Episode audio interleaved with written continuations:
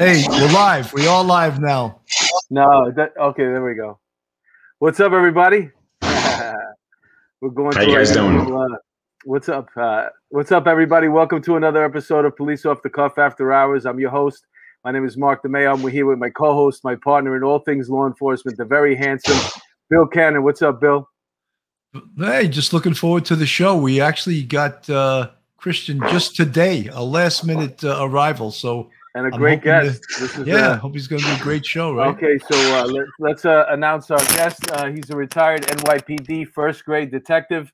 He worked. He started off his career in the Bronx. He worked city housing, uh, citywide housing crime team, uh, several detective squads in the Bronx.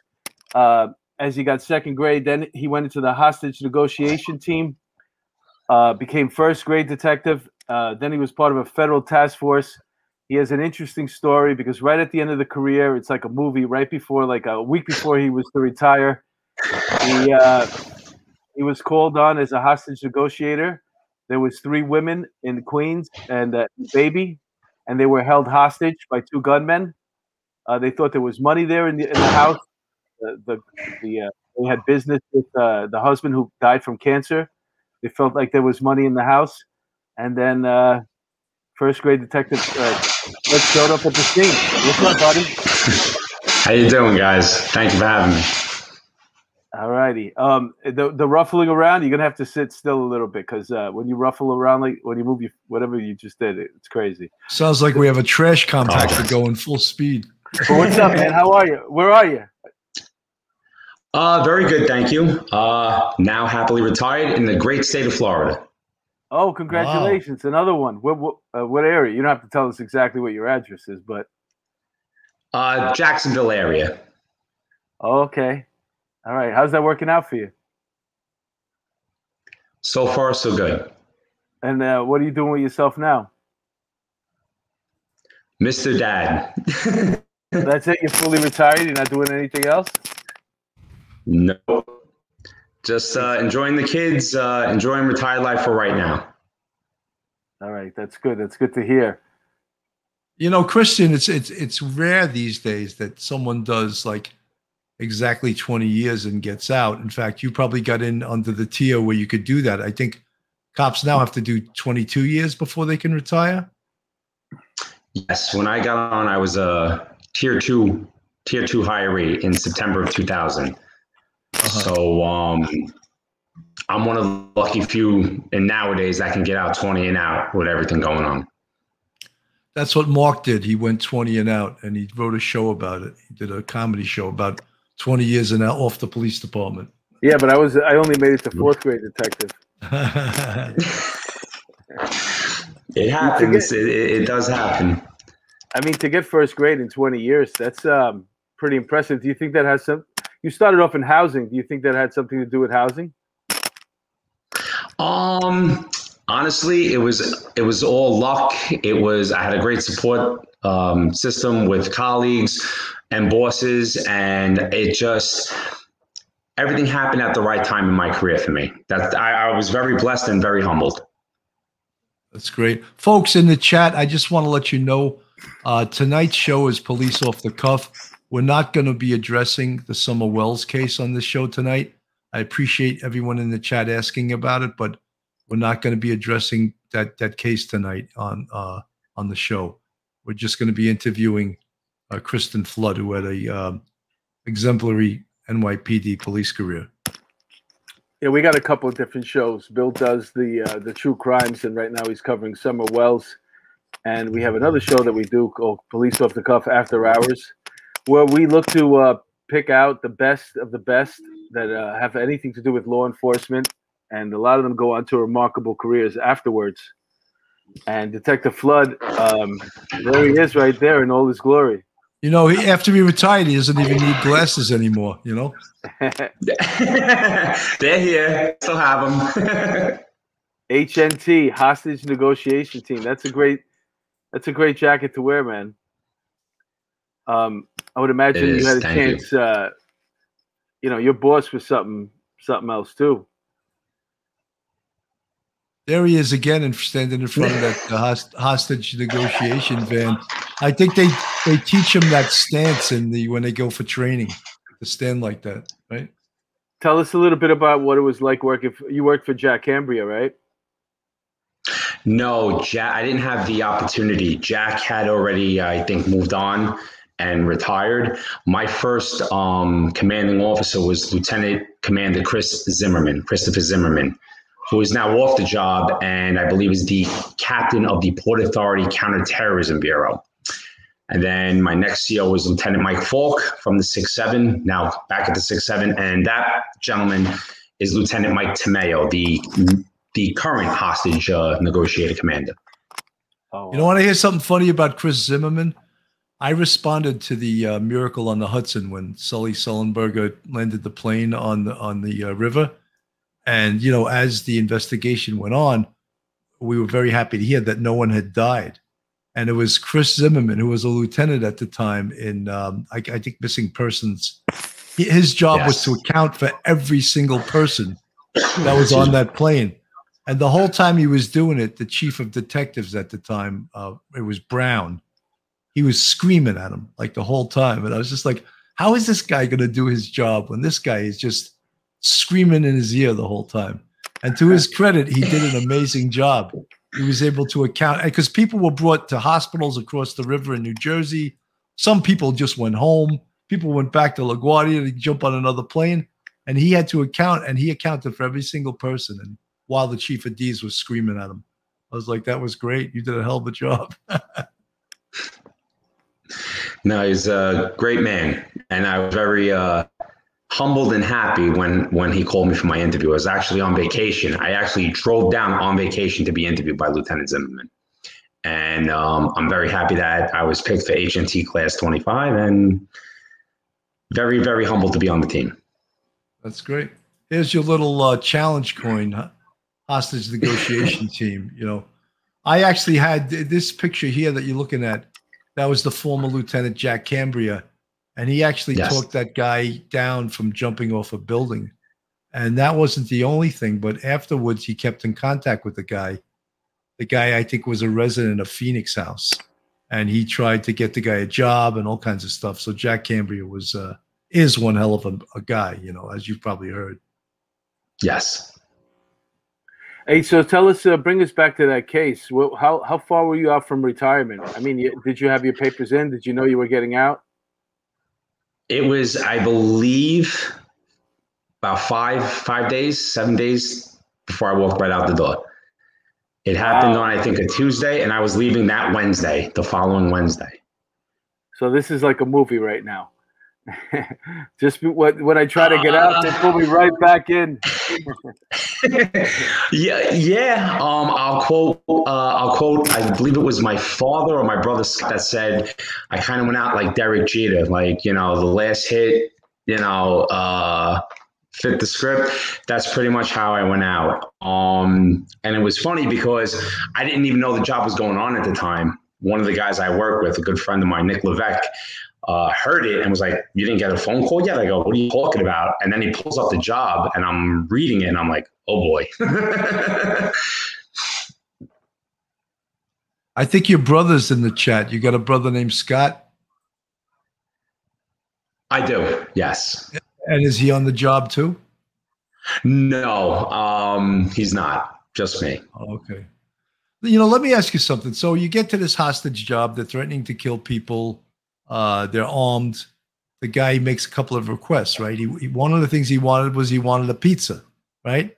So, right. So you basically stalled in getting him the pizza, which is a great thing because in hostage negotiation, you don't want the hostage taker to control the time. You want to control the time, and you want to control the pace of it, and you want to slow it down, right? yes. Yes. Well, tell us how actually. you tell us how you did that. Do I have to pull these questions um, out of you? Um, tell us how you did that. It's it's well, I, we we don't want to let too much out, but um, because it is it's I believe it's still in litigation. I I know when I first got there, um, there was a lieutenant, I believe, uh, Mike Latricia. He's now retired. He was actually speaking to one of the uh, the hostage takers, and as I got there, we transitioned him getting off the phone with me getting on the phone. That was a little bit of a process. And then I had to develop my own rapport. And before he even wanted the pizza, he actually wanted to speak to his wife. Um, his name was Mr. Ortiz. He wanted to speak to his wife, and he wasn't coming out. And that got a little tricky because I didn't know to what capacity he wanted to speak to his wife. So myself, Lieutenant Tomeo, we kind of came up with a plan like, well, we're going to work on getting your wife here, but you got to do something for us. And it was right at the time of the transition from Lieutenant Latricia to myself. He was uh, willing to release two of the women, the uh, the two women, the 90 and the 60, the 90 year old and the 60 year old. But we still had a 33 year old female in there. And that's when the whole I'm getting hungry, I want something to drink came into play because at this time, all he really wanted was to speak to his wife, and we had to vet at to what capacity. Like, is it to say goodbye and do it live? Is it, you know, this is why I'm doing this because of you? Like, we, there was a lot of scenarios before we actually brought her into the picture. Yeah, because uh, you know you can't obviously let the host the hostage takers uh, run the run the show. You got to take control of it. But the, yes, you want to keep them talking, right? That's uh, look. I had I did three shows with Jack Cambria, so I feel like I almost went through the hostage negotiation training, you know. And you know, I had a funny story about a pizza one time. We had a double murderer up in Connecticut. He had fled there from the two three precinct in Spanish Harlem, and uh, two of my detectives, Charlie Freitag and uh, Detective Pat Porteous, they spent six hours in the room interrogating this guy, and he wouldn't give it up. And finally, uh, I put a female detective in with him, Giselle Molino, and she comes out an hour later and she goes, "He's he's ready to give it the whole thing up, but he wants a large pepperoni pizza and two packs of Newports." So I became a little pizza errand boy, and I went out and got the pizza, and he confessed to the whole thing. So that's my pizza story. Pizza has pizza. Pizza has a way with people. Everybody loves pizza, you know. Um, but yeah, we were able to. Um, when he wanted something to eat, at first we couldn't find the pizzeria open because it was also during COVID. So we had to try and find someone. And I'm not from Queens. So we had the 106 guys and the Queens, I think it's Queens South. I don't know Queens that well. Robbery squad somebody came up with a pizza. That's all I know at some point. And uh, he wanted a whole pack of cigarettes. I think we gave him like two or three because we didn't want this to be prolonged, and we knew he was going to be ready to come out. Him and uh, his partner, and they ultimately came out. Was this uh, a drug deal that the money was owed? That I don't know. I there was rumor, though I can't personally confirm this because I'm not part of that part of the investigation. Uh, the the the owner of the house, the husband, had died of cancer, and there was some type of I don't know if it was an insurance settlement, if it was a prior crime, and this was the net proceeds. But there was supposedly a, to what I was told, a large sum of money potentially in there. I don't know. I can't confirm that. You know, we had a, we had a case one time where we thought uh, um, we had the guy who shot Captain Gervin in the three two precinct, and the guy was in a yeah the, uh, the guy was in a um, social club. We we found we uh, tracked his plate, and he was a real bad guy, and we tracked him all the way to uh, Staten Island, and he holed up in an apartment, and Taru was involved because they were listening on his phone line and you know, uh, the hostage was there. And I remember as soon as hostage got there, there was a detective talking to the perp, and they just they just knocked him right off the line and went in with a different line. And he was there like, what, you know, and uh, the guy the guy took his gun apart and tried to dump it down the sink.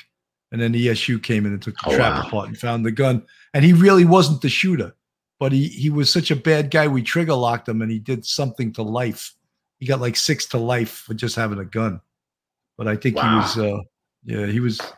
His name was Tata, and but that he got that name because he was a shooter. Yeah, he was a shooter mm. from Queens, and then you know Tata Tata Tata. You know that's how he got that name. Yeah. Tata. But ultimately, they did catch the guy who shot uh, Captain Gervin, so it was a good, it was a good case. How old was this guy? These uh, these perps. Uh, one Tex Ortiz, I believe, was in like his 30s, mid 30s, if to my best recollection. And I forget, I think it was Mike Williams. I forget the other guy's name. It's escaping me right now. He was a little, he was older, like 40s, 50s.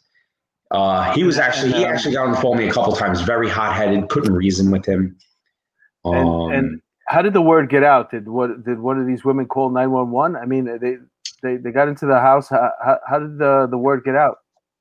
So later on, from what I found out, the the the female that lived there, she had the infant child. She actually ran out when he came in, and she went to a neighbor. She went somewhere and called nine one one. That's when the one hundred six responded.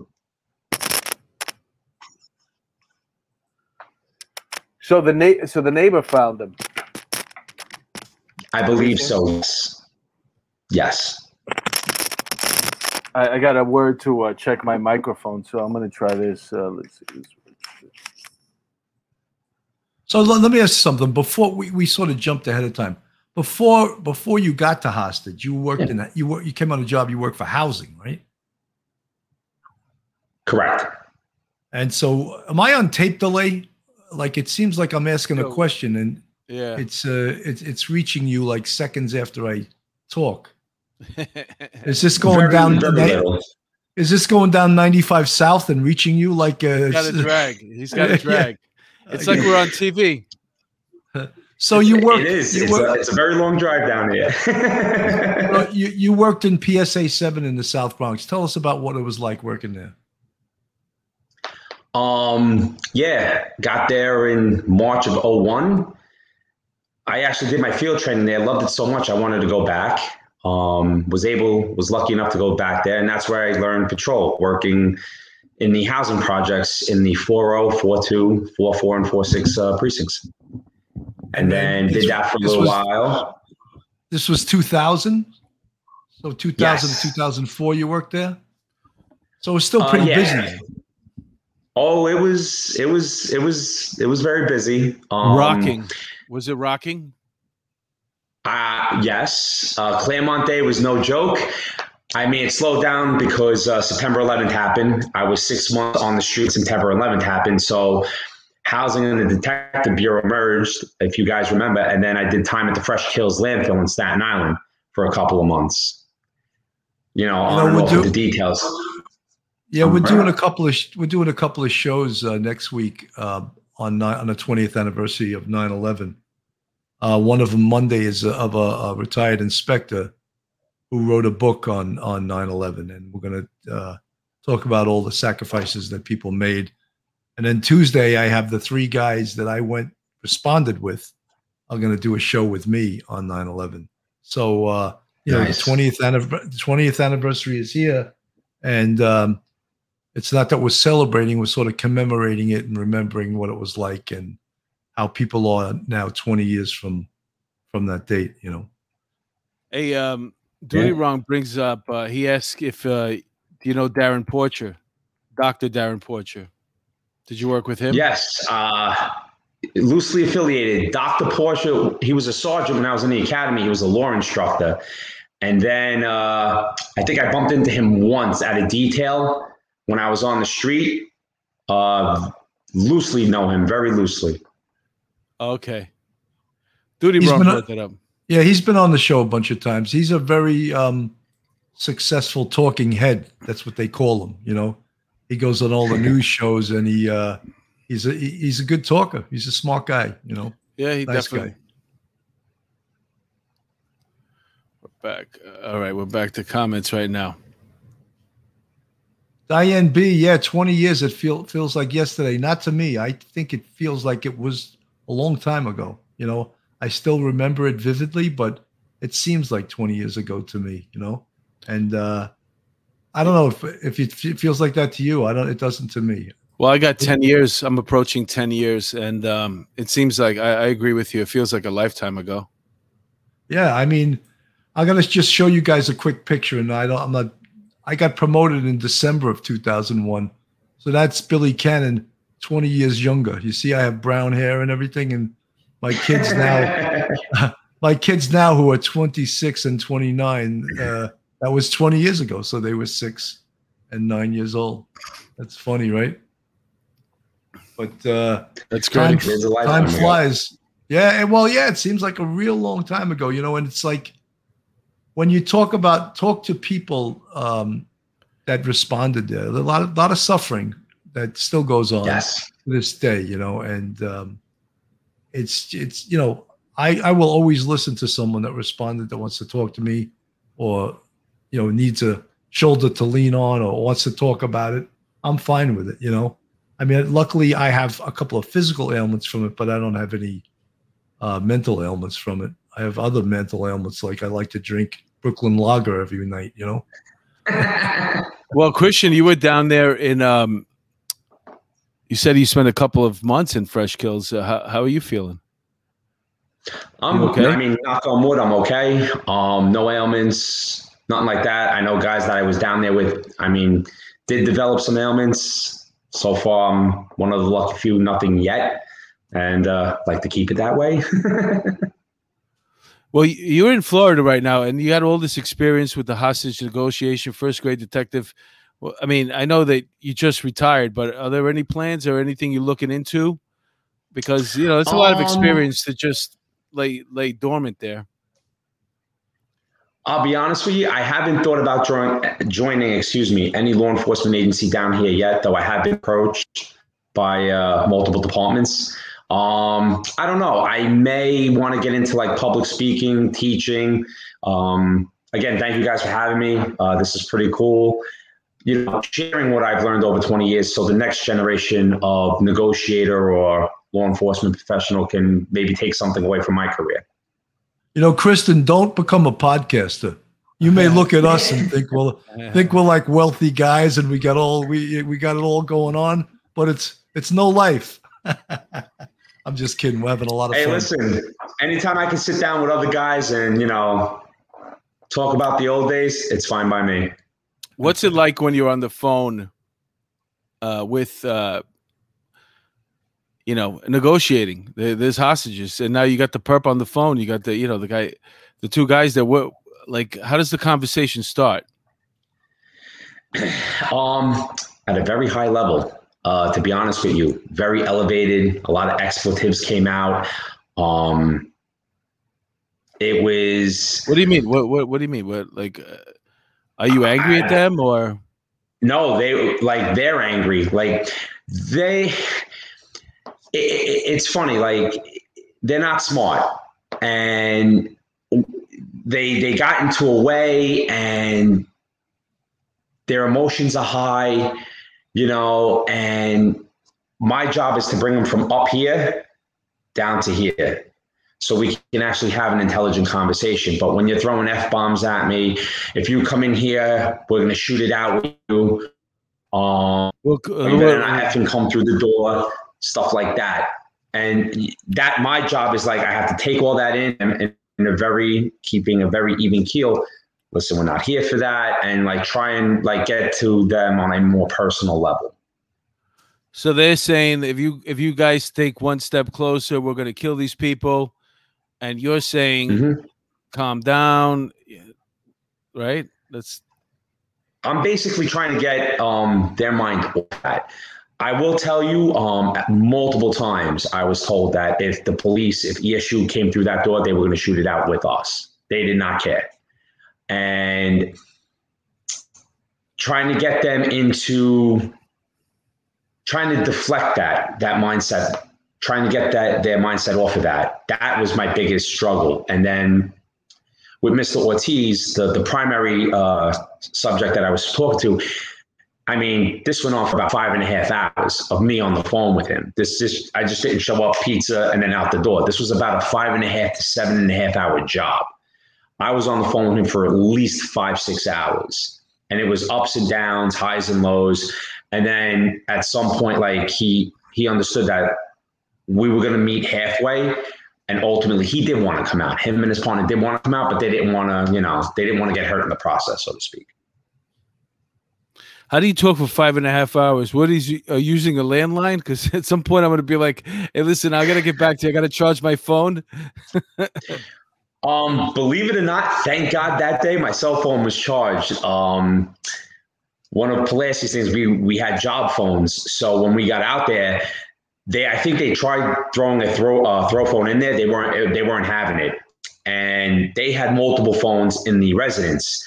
They would call nine one one, and then nine one one would direct it to somebody in ESU, and then it would come to me it was weird. like, and then at some point I was able to get a contact number, and on my NYPD job phone, excuse me, I would go back and forth. And you spoke earlier about Taru, top notch guys. Um, they had every cell phone charger you can. They had, I mean, they have some nice toys. So my phone was plugged in and I was good to go. I was all right. Um, but sometimes I would have to go to the door and actually speak behind two stacks of ESU guys on the phone. And, um, you know, and it was about 10 degrees out that night. So I'm like, all right, buddy, give me a minute, call you right back. You know, we would go back to the truck, tack up, charge my phone again, and then, you know, continue on with the process. Is that something you don't think about? Because you know, in the, in the old days, you had a, hostage negotiator. The guys were in the van. They had a line. Uh, it was it was uh, they were calling somebody's hard line in the house. You know, there was a cord. There was a, but now you got cell phones. It's like, dude, I got ten minutes left. You better be good. Tell me what you want. Uh, the times have evolved, yes, and uh, social media and all that other good stuff. So the good thing was they had a charger at least because I asked them. I'm like because periodically I would ask that question because I didn't want to be in conversation and then the phone just dies. Okay, now we have a problem. But uh, I was assured they had some type of charging mechanism or device, so they were fine. I was fine, and they were not letting my phone die. So we just had to make sure their, theirs was good, and it was. You know, Christian, someone in the chat asked, "Have you always been successful in a negotiation?" And that that goes not. I'm not just talking about you. How about the entire NYPD hostage negotiation? Have they ever lost someone during a negotiation? Um, prior to my time, I know of one incident uh, with Dave Nielsen. I believe he took his own life. It was in Staten Island. Um, or he shot it out with ESU. I don't remember the particulars because this was prior to me being on the team. Um, personally, any negotiation that I had or part of, it resulted in a successful outcome, meaning that there was no loss of life, no police got hurt, and the hostage taker came out. You know what's interesting is is that um, you didn't get that call, and it was probably because you they probably took you off the off the list because you were retiring. So your partner nope. shows you is no, because no, uh, how is you were still on the list, but so, how is it that you were the only the first one there? That's a great question. Um, so when the job started, I, uh, I so the chief of detectives has a list of all the negotiators and their schedule. We do a timesheet for them, so to speak, in layman's terms. And I was working that night, and I don't remember if there was a scheduling conflict or something that happened in Queens, but in this particular part of the 106, there was no negotiators working. So they had two guys coming in from Brooklyn. And I apologize, I forget the, the gentleman's name, but I believe they were from Brooklyn Homicide, Brooklyn North Homicide. And I had just, when I saw everything and the serious nature of it, I was working. I was like, you know what? I called the chief of detectives, and the detective on the wheel told me what was going on. Actually, we worked together in the 4 7 squad. He goes, Are you working? I said, Yes, I am. He goes, Do you want to go over there? I'm like, Do you need me to? And he goes, Yes. So um, I'm like, all right, no problem. And as I'm on the phone with the chief of detectives, my partner, uh, Nick and Jason, excuse me, James, they're already getting the car ready. They're already getting like the windbreaker. They're like notepads, like, and they're, we'll meet you downstairs. So I'm getting like, you know, basic pedigree. And then we go, like, we're just going. And Nick is a great wheelman and got me there safely, but very fast. And um, when I got there at the staging area, an ESU guy saw the vest, says, You're hostage? I said, Yep. And we start talking. I find out, I guess he's a deputy inspector. And like, it was like, All right, Tag, you're it. And that's how I became the primary on this. Wow. Folks, this is uh, Police Off the Cuff After Hours. If you're not subscribed to us on YouTube, please subscribe, hit the bell, give us a thumbs up.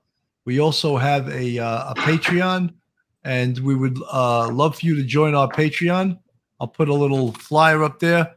You can subscribe to us on YouTube, leave a comment, follow us on Facebook, visit our website, policeoffthecuff.com. We will be having some merchandise coming out very soon. Uh, we got a lot of great things happening. I think tonight, if the Lord is with us, we should hit 13,000 subscribers. We were only about 55 shy of 13,000 before we went on the air. So if you're new to this show, or you know, please subscribe. We got to hit 13,000 tonight. We want to bust past 13,000, you know. So, uh, you know, Mark, I think it's time for us to go on a quick break, and uh, I'm going to put the uh, first flyer up there. Hey, everybody uh, who lives up in the East Coast, if you're fed up with what's going on here and you're thinking about it, taking a move down south, our guest tonight lives in, in Florida. If you don't want to go that far, if you're thinking about maybe South Carolina, why not consider Myrtle Beach? Myrtle Beach is beautiful. And uh, our sponsor tonight, BRG, Carol Waters, realtor. She uh, is a is a New Yorker. She's from Ireland originally, uh, but she lived in the Bronx for many years and uh, she got married to a, a, policeman that became a fireman. And then they both, after they retired, they moved down to Ca- uh, South Carolina, Myrtle Beach. And now she's handling all the business down there and she's doing a phenomenal job. So check out Carol Waters Realtor. Uh, it's Carol Waters Sells MB at gmail.com. It's part of the Beach Realty Group.com uh, dash Carol Waters and her phone number is there 914-261 she still kept that 914 number 914-261-6681 and she'll help you uh, find some property in myrtle beach that'll make you happy. And god forbid you get in trouble folks you're going to want to have this name in your pocket you want to have this card j murray law.com that's joe murray he's a frequent guest on the show um, he's a retired nypd police officer who became an attorney while he was on the job. It's a remarkable story, and he's turned out to be a phenomenal lawyer. Um, he's uh, he's a gentleman, and if I got into trouble, this is the guy I want on my side. He cares for all of his clients, and he'll give you 110 uh. There's his stuff right there. Joe Murray, jmurray-law.com. And uh, I would hold on to that number if you're fooling around and you're doing something you shouldn't be. Michael O'Keefe is a retired first grade detective and the author of three novels Shot to Pieces, A Reckoning in Brooklyn, and Burnt to a Crisp. You can order his books on Amazon.com or his website, michaelO'KeefeAuthor.com. Michael O'Keefe in 1992 was the officer who got involved in a violent confrontation with a perp named Kiko Garcia. And Mike came out on top. He's alive. Kiko Garcia uh, died in this encounter. And some of these novels are autobiographical. For example, "Shot to Pieces," "A Reckoning in Brooklyn," "To a Crisp." And Mike uh, was was the uh, officer that, which that shooting caused the uh, Washington Heights riots because of a lot of misinformation. He's a great author. Order his books on Amazon.com or his website, MichaelO'KeefeAuthor.com. Folks, Police Coffee is an officer owned business dedicated to crafting the finest coffees and blends. And the amazing thing is that they pr- provide you with the freshest coffee available. Each batch is roasted fresh by people who know what it means to stay vigilant. And our specialty coffee does not waste one drop when flavor is concerned. Our coffee is some of the best you'll find, but it also helps uh, serve an important cause, giving back to our community. 50% of the profits goes towards helping family members of police officers who fell in the line of duty. To order coffee and related products from policecoffee.com, go to the website. There are over seven types of coffee to choose from. 50% of the profits go to officers' families in need. For a 10% discount, use code OTC10. That's off the cuff 10. And the website is policecoffee.com. Order some of this coffee right now and you'll be helping out police families. I'm putting an order in, by the way. I'm gonna try that coffee too. I think you know. Yeah. Hey, we're, um, drink, we're drinking Dunkin' Donuts right now. I don't know. anyone anyone who listens to police off the cuff, do not go into Starbucks. That's just I my- go. I I I have Cafe Bustelo in my um in my uh, I buy the pods.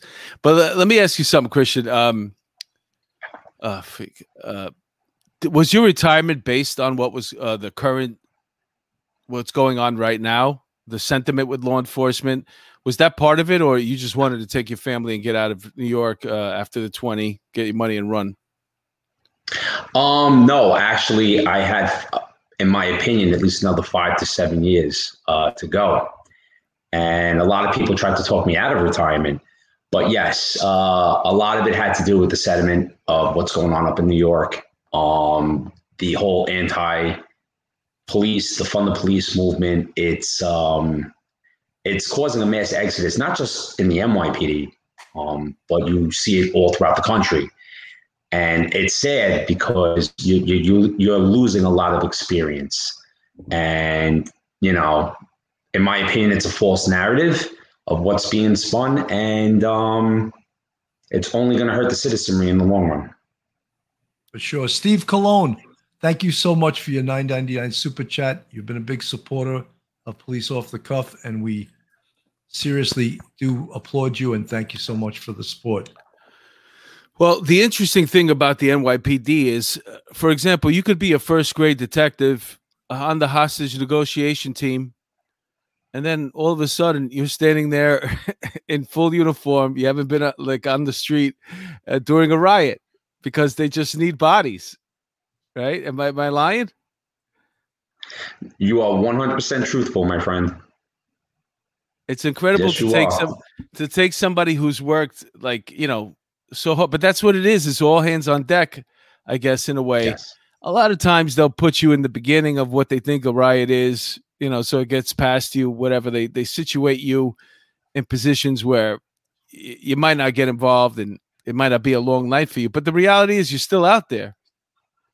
yep and You know, it was- it was it's like funny- you said it's all hands on deck Yeah, I mean, you could be, you know, you could be a 30 year veteran, you could be 62 years old, and you still will get, you'll still get sent to a riot, right? They'll say hats and bats. yeah yeah You pretty gotta much. go. Everyone, everybody goes when the whistle blows, as they say, right? you you got to go. When you got to go, you got to go. it's uh yeah like like you know like like Mike said it's it's it's legitimately all hands on deck and a lot of to add to further answer your question was I was working some nights from like four three four in the afternoon and I wasn't coming home till six seven in the morning and then you watch from the night before maybe not where I was or where I was working but you see the the department cars on fire and I have three kids and you know my daughter's 10 and at this point i was like you know what it's time to go for them it's time to go and i walked away I mean, Wow. there's two there's two trains of thoughts. Like one of them is, um, uh, you know, forget this. I, I don't want to. I don't have to deal with this anymore. I got my time in. I'm going to take my money. That's it.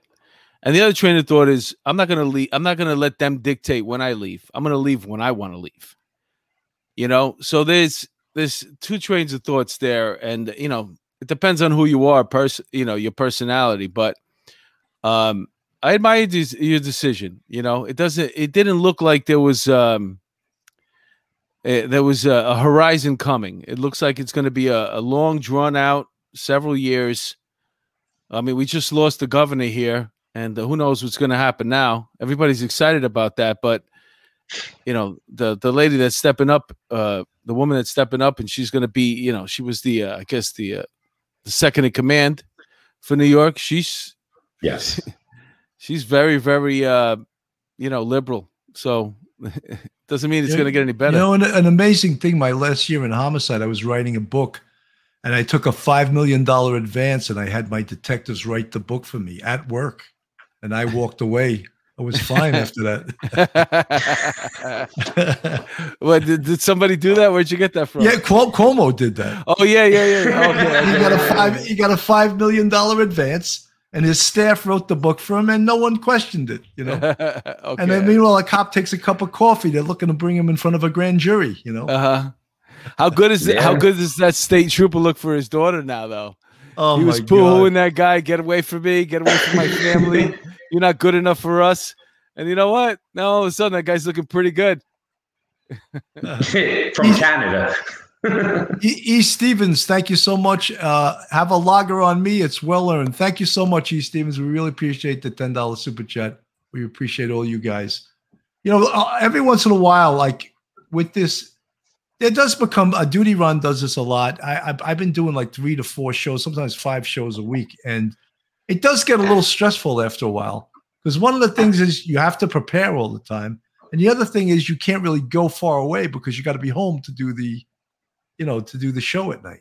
So look, I'm not complaining, but you, it just uh, maybe I am complaining. I don't know, but it, it's uh, it is a little bit stressful when you do a lot of shows. You know, Well, yeah. Well, listen. You know, the thing is, it's it's amazing what came out of the the pandemic and how this particular, you know, our show has evolved. We went from doing one two hour show a week. We'd break it up into two to different segments. We were in the studio. We would drive all the way into the city to do it. To uh, figuring out how to do it on our own because we didn't have anybody. If we wanted to keep doing it, Bill and I had to keep doing it. There was no. Right. There was no. uh It was up to us. We figured out Zoom, which was kind of easy. We're on Streamyard right now. He's dropping pictures, overlays. He has videos, and then not only that, but the the show is broken up into not just one guest for two hours, but two different guests a week for one hour. So then you got to book that too. It's like Bill's saying. It's it's um it comes It's- a lot of work. Yeah, It comes a yeah yeah, work. and it's You know, worth and then it, we though. and then we get these hangers on like these attorneys. They call us every day. Can I be on your show tonight? yeah, but I'll I'm tell just, you, I'm no just matter- kidding. We love to have Joe Murray on the show. We love But it. the, but the truth is, it's worth it. It really is worth it because you get to hear, for example, the story that you told tonight. You know what I'm saying? Um, this is go, this is during the pandemic. We're not talking about Yeah. you know 10 years ago. This is right now in the middle of a pandemic. Two guys with guns go into a house in Queens, take three ladies. Was there a baby there? there was the owner of the house was able to get out with the baby. So there was a lot of information was there was an infant in there. So when I was responding, Okay, so- I believe there was five hostages in total, but when I got there, there was only three. Well, what happened was it's a two family house, and the people that were on the bottom found out there was something. uh, The I- owner of the house found out they heard the noise upstairs and called the cops, and they left with the baby. That's why you had three. I- but I believe that's that may have happened. I, I don't know that for sure, but I can tell you that when we got there, excuse me, it was only the three women. And of course, 90, 60, and 33. And that adds a lot because you have a 90 year old woman. Think of the optics if this went south. You could go from zero to hero in a matter of seconds. Yep. Yeah, Holly, D- Holly W. Thank you so much. She wrote for a cup of coffee without the grand jury. That's that's the best. You're right. And Nice. uh, Eng- English Rose, we love people come from England giving us. Uh, uh, is that a is that pounds? I'm not. I'm sure it's not the police off the cuffs first rodeo. Love from the UK. God bless you guys. Thank you so much, English Rose. And you know something, Nice. we're not we're not putting these accents on. This is really how we talk. You know. You know how many you know how many acting jobs I didn't get because of this accent, but I can't get rid of it. Either can Mark. I, I I took a sp- I went to a speech therapist and she gave me my money back. After like three weeks, she said, um, "Yeah, she said I can't help you. You don't you don't practice enough." I said, "I do practice, but I practice when I'm home alone. I can't practice at work because I'm a cop. What am I going to be like? Thou art under arrest. Come hither." That's right. Yeah, yeah, yeah. Hey, Ron Schindel, Inspector Ron Schindel, how are you, buddy? Good to hear from you. Great to see you. Hope you're having a great summer. He's a he was an NYPD inspector, and now he's on a Port Authority inspector. And I don't know if he's going to do another Nice. 20 years, but uh, he'll be living large one day down in Florida. You know. it's a great state, guys. I love it down here. Yeah, Yeah, you, got, I would. Yeah, I'd love to move to Florida. you got a great governor there. Michelle Yes, we Marty's. Hey, there's nothing like a good New York sax- accent, Bill. You sound like a detective. Philly girl here. Nice to meet you, Michelle Marty's. It's great to uh, talk to you. I just wanted to um, put this up in her honor. This is the um, Chicago officer Yes. that lost her life on Saturday night. Her name is Ella French. I don't know if you followed this, but the two savages that shot her are brothers, and the mother got arrested today demanding to see them. And she's probably a savage too, because that old uh, expression, uh, you know, doesn't fall too far from the tree, you know? And uh, so she gets arrested, you know, demanding to see her two cop murderer sons. You know? Horrible. Very tragic state of affairs. Very tragic. you know i don't hesitate to use the word savage because that's what they are you know No word on the um, the other officer. They can't. the other officer got hit th- he's in critical condition he got hit three He's times in very critical condition. yeah And they It's been a couple. uh, no, again. No, it's been a couple of days. I mean, it's it's four or five days now that he's he's been in the hospital. I hope he's getting better. I hope he's uh, strengthening up, coming back, fighting back. yeah he got hit in uh, you know he got hit in the back i know one of them that could be you know that could hit major organs you know and it's like uh yeah i don't know There I was a female in the car too. that wasn't hit No, though she was in the car. She was one of the perps. It was two. Oh yeah yeah yeah them, right. yeah. you're right there was three of two two of them were brothers and the mother said oh they were scared like you know I- That's hope an that- excuse now. I hope they're scared on cell block D when when Jailhouse Jack comes up behind them. You know, That's an excuse now. That's an excuse to carry a gun, I guess, right? They're because I'm scared, scared of the police. this is Chicago. You need a gun. You know, It's crazy. unbelievable. Very sad state of affairs, boys. Very sad state of affairs there.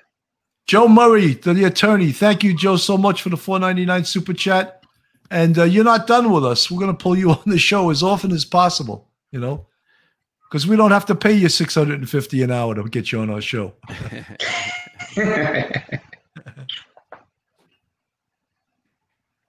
It's amazing. So, you know, the whole world of policing, we discussed that uh, many times on different types of shows. And I don't blame you for doing a 20 and out, moving down to Florida. Uh, do you know Carlos Fognoli? He's a retired NYPD. No. He's on he's on the Fort Lauderdale Police Department. He's the detective in Fort Lauderdale. He's also uh, like a second or third degree black belt in jujitsu, which I think every nice. New York City police officer now should have to learn. You know, the days of getting into a boxing stance are over. Now you have to immobilize these people because of video and and and cell phones. You know, I think you'll It find is. your way down there. I think you'll find your way down there.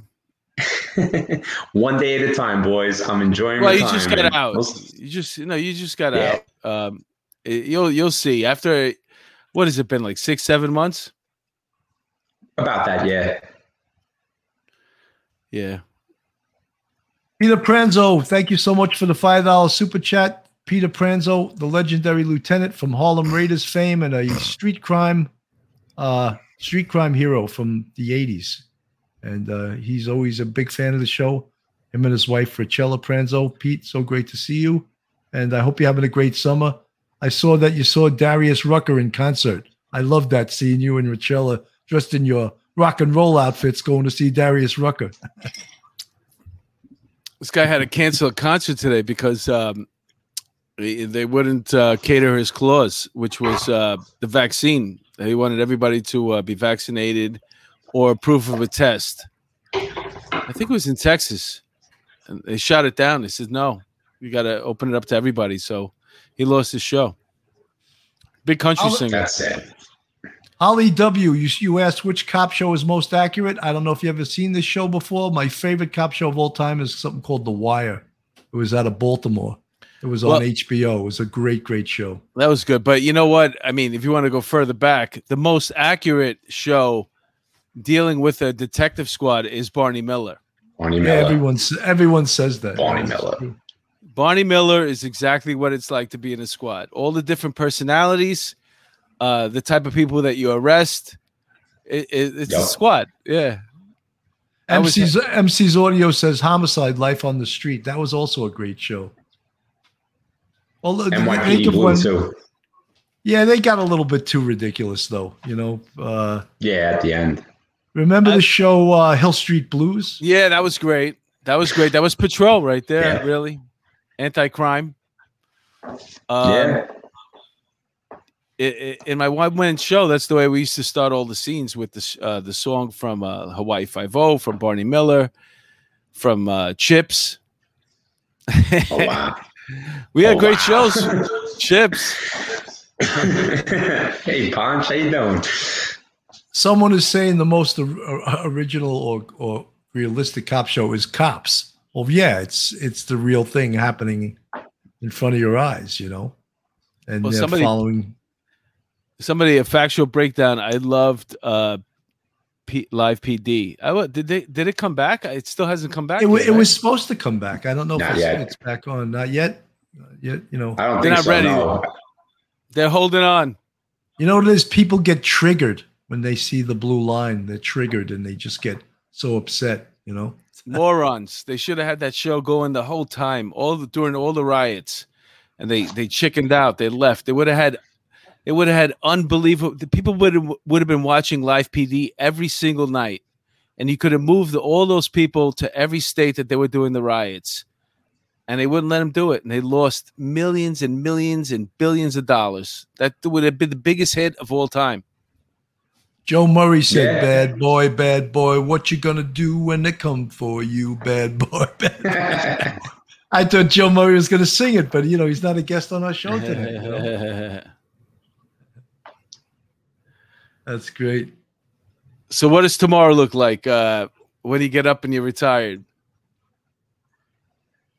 Sunny, Florida. 91, and it will probably be at the pool at some tomorrow. Tomorrow's a pool day. You have your own pool, or you're a part of like a little community and they have a pool there? Community. And I and they Yeah, have uh I have actually two two uh two water two pool sites that we uh can go to. But uh the one that's like literally three minutes from my house has a water slide, the kids have fun. I'm in the shade in the cabana with the missus and just enjoying the the summer heat. You know, it's funny. My mother, she says to me, uh, my mother, she lives in Fort Lauderdale, and she, uh, they had a house, and uh, now my my stepsister, she uh, she moved on. So she says, "Oh, we found a really nice place in this uh, 55 and over community." She said, um, "We got a two bedroom apartment. It's huge. It's it's uh, we got a pool. It's beautiful." And I said, "Maybe I'll come down there and check it out. See, um, maybe you know, maybe it's good for me." And she says, "What are you talking about?" I said, "Ma, I'm going to be 55 next year. I could I could go there." you could go to one of those 55 and over communities. yeah, it blew her great. mind. My mother was she was like, "Oh my god, I didn't even realize that." Now, is is Jacksonville further north? Is that in the northern part of Florida? Yes, Northeast Florida. I'm about a two hour drive from Savannah, Georgia. I'm about two hours from Orlando. Before you know it, you're going to lose your New York accent. And you're going to be saying y'all, y'all. Nope. Nope. I get compliments everywhere I go. It, it's still thick. It'll be around for a while. Someone said, "Mark AARP time." you, you don't Hey. realize you don't realize it, but it's actually available. I could go there next year and and get a real a, a beautiful apartment for twelve hundred dollars a month because I'm 55. I, think there's a maintenance involved too, but it's uh it's still it's still uh, yeah, it happens. it's great weather. Golf all day, all year You know, I used, I used to poo hoo the AARP when I used to get it in my mailbox. I'm like, God, this is crazy. I throw it out. And one day I bothered opening it and I could see, I saw that uh, they had a, a coupon. You get readers. You get like, um, you know, 10 pair of readers for like six bucks. And I was like, I want to use, I need this. This is great. So next thing you know, I'm in CVS with my AARP. I'm giving it to them. Mark, you know what was a big a big uh, thing was you remember when you first realized you needed reading glasses? 44. It was crazy. I was I thought I was like drunk or something. I just kept rubbing my eyes like I couldn't see, you know. Yeah, I couldn't see my locker combination. I couldn't Yeah, see and I my was like- locker. And then I was t- I was taking things and holding them like ten feet away so I could Uh-huh. read it. I was like I didn't want to accept it that I needed glasses, you know. Well, anybody from England will tell you they call them 44s over there because you, you get them at 44. That's apparently when your eyesight starts going and you start needing readers. If you had 20/20 vision, I had 20/20 vision prior to the readers.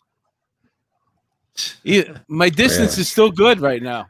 It's just the um, I I use them so much too every day. Oh yeah, I can't see it. I couldn't read at all. I you know forget about it. No, Forget about it. That's another thing you got to bring down to Florida. Forget about it, right? That's uh, that, that's a that's a Brooklyn word. They love that. Forget about it. You know. There's a pizzeria right by my house that has a big sign. They're actually from Brooklyn, and they came down here. They relo- they relocated down here about maybe ten years ago. Great, Sarafino's Pizza in Jacksonville, phenomenal. Closest to New York pizza that I found down here, and he's got a big sign that says "Forget about it." Over two in the eight. so I was like, "Oh, back it up. This is great." you know, English Rose says she's never heard that word. Forget about it. Come on, you know, you don't watch, you don't watch The Sopranos. Forget about it, right? forget about it. You never heard forget about it? Forget about it. Well, it's the water when it comes to the pizza and the bagels. It's all the water. You need that hard water, that hard New York City mineral water. Hey, Peter Pranzo even Yeah, brought no, up an most- older one. Remember, remember you talking to me? You talking to me? Remember that in the taxi Yeah. driver? Yeah. that was a great one. That was a long, long time ago. That was like one of De Niro's first leading roles, Taxi Driver. You know, Yeah. you know, if for five dollars, who knows the name? His his character's name Oh my Uh, god. in the chat. Who knows his character's name? Okay, Travis Bickle. Travis, I knew it was Pickle, but I forgot the first name. I, I, I, I was like, it's like right here. I was like, I couldn't think of it. it's crazy. We're in like the last four minutes. We were almost upon an hour, guys. It- I thought it was a. Um, we just we just actually booked Christian a few hours ago with our new employee Mike Cologne, who's helping us book guests and uh, MC Audio. MC's Audio. Take MC's Audio is a great broadcaster. He's a great podcaster. He's a young guy, but he's going to be a superstar in this The industry. prodigy. Yeah, and I said we gotta we gotta get this guy to help us out with this. So uh, he's an employee now of Police Off the Cuff. We're building Um, a team. Yeah, we're building a team. That's for sure. Um, this Monday, as I said, I'm doing a show on 9/11 uh, with the author of a book, a retired inspector, and then Tuesday, I'm actually doing um, a show also on 9/11 with the three guys that responded to the uh, ground zero with me that day. Well, Monday uh, we're doing it together, right? Yeah, yeah, uh, yeah. With uh, his, his, I have his book, and um, Wednesday actually we have a surprise guest. Joe Pistone is coming back with Tommy Dades and uh, Phil Grimaldi's going to interview him with me. Everything you wanted to know about the mob, but were afraid to ask. Tommy Dades is an expert, and Joe Pistone, the real Donnie Brasco, is going to be on the show for the third time, and uh, it's going to be an amazing show. A lot of you folks from other uh, countries. Joe Pistone is the real deal. He went undercover and put away about hundred mafia members for six years. He was undercover. Yeah. Actually, if, if they let him stay another month, they were going to make him. He was going to be a made guy. They were going to straighten him out, as they say in mob lingo. You know, That's one of my favorite movies. Donnie Brasco. Yeah, it's great. Yeah. Great movie. And Yeah, he was a great guest. He was a Yeah, forget guest. about forget about it. That Joe Pistone's coming on on Wednesday. What does that gonna what, what does that mean? Forget uh, forget about it. Well, it Well, could mean anything. It could yeah. mean it- yeah. I mean anything. Like forget he's about got it. a nice car. You say, "Oh, forget about it." How's that Yeah, someone car? said Donnie Brasco. Forget about it. you, you can use it. It's a multi. It's a multi-use word. You can use it for anything, right? yeah. well, for, um, what do we got left? Uh, any you got? You're promoting anything, Bill? You got anything coming up? Uh, just you know, folks, if you would uh, again, you know, if you like the show, uh, subscribe to us on YouTube. Give us a thumbs up. Hit ring the bell. Uh, if you want to join our Patreon, uh, you can join our Patreon by. Um, we have three tiers. There's the there's the address for it. Seven dollars a month. Um, you're the bucket. For nine dollars a month, you can polish my rack. And for eleven dollars a month, you get to dip them Dip in, butter. butter. That's right. and that's one of the, that's the most popular tier being dipped in butter. So uh, we'd appreciate all the help we could get, and uh, we're having a ball doing this. But believe it or not, it, it is a lot of work, and we really appreciate our fans. I'm seeing more and more people from overseas, and it's amazing. Australia, England, Ireland, uh, South Africa. It's it's just it's unbelievable. It's it's it's incredible. Anything anything you want to talk about, Mark? No, but A Go A Go says uh, now when somebody says forget about it, I do. That's the best thing you can do. That's great. Forget about it. Yeah, I do. Yeah, I just That's forgot. actually a great line. yeah, yeah, yeah. Anyway, no, I uh my album drops uh September 14th, The Bangers, and I'll be promoting it up until then.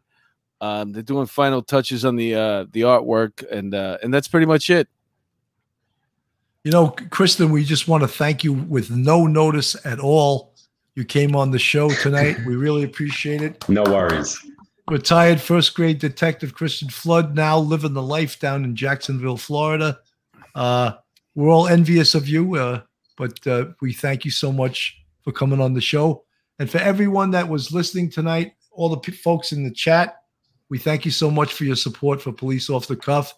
On behalf of Bill Cannon and Mark DeMeo and Kristen Flood, who is our guest tonight, thank you so much and good night, everyone. Have a good night, guys.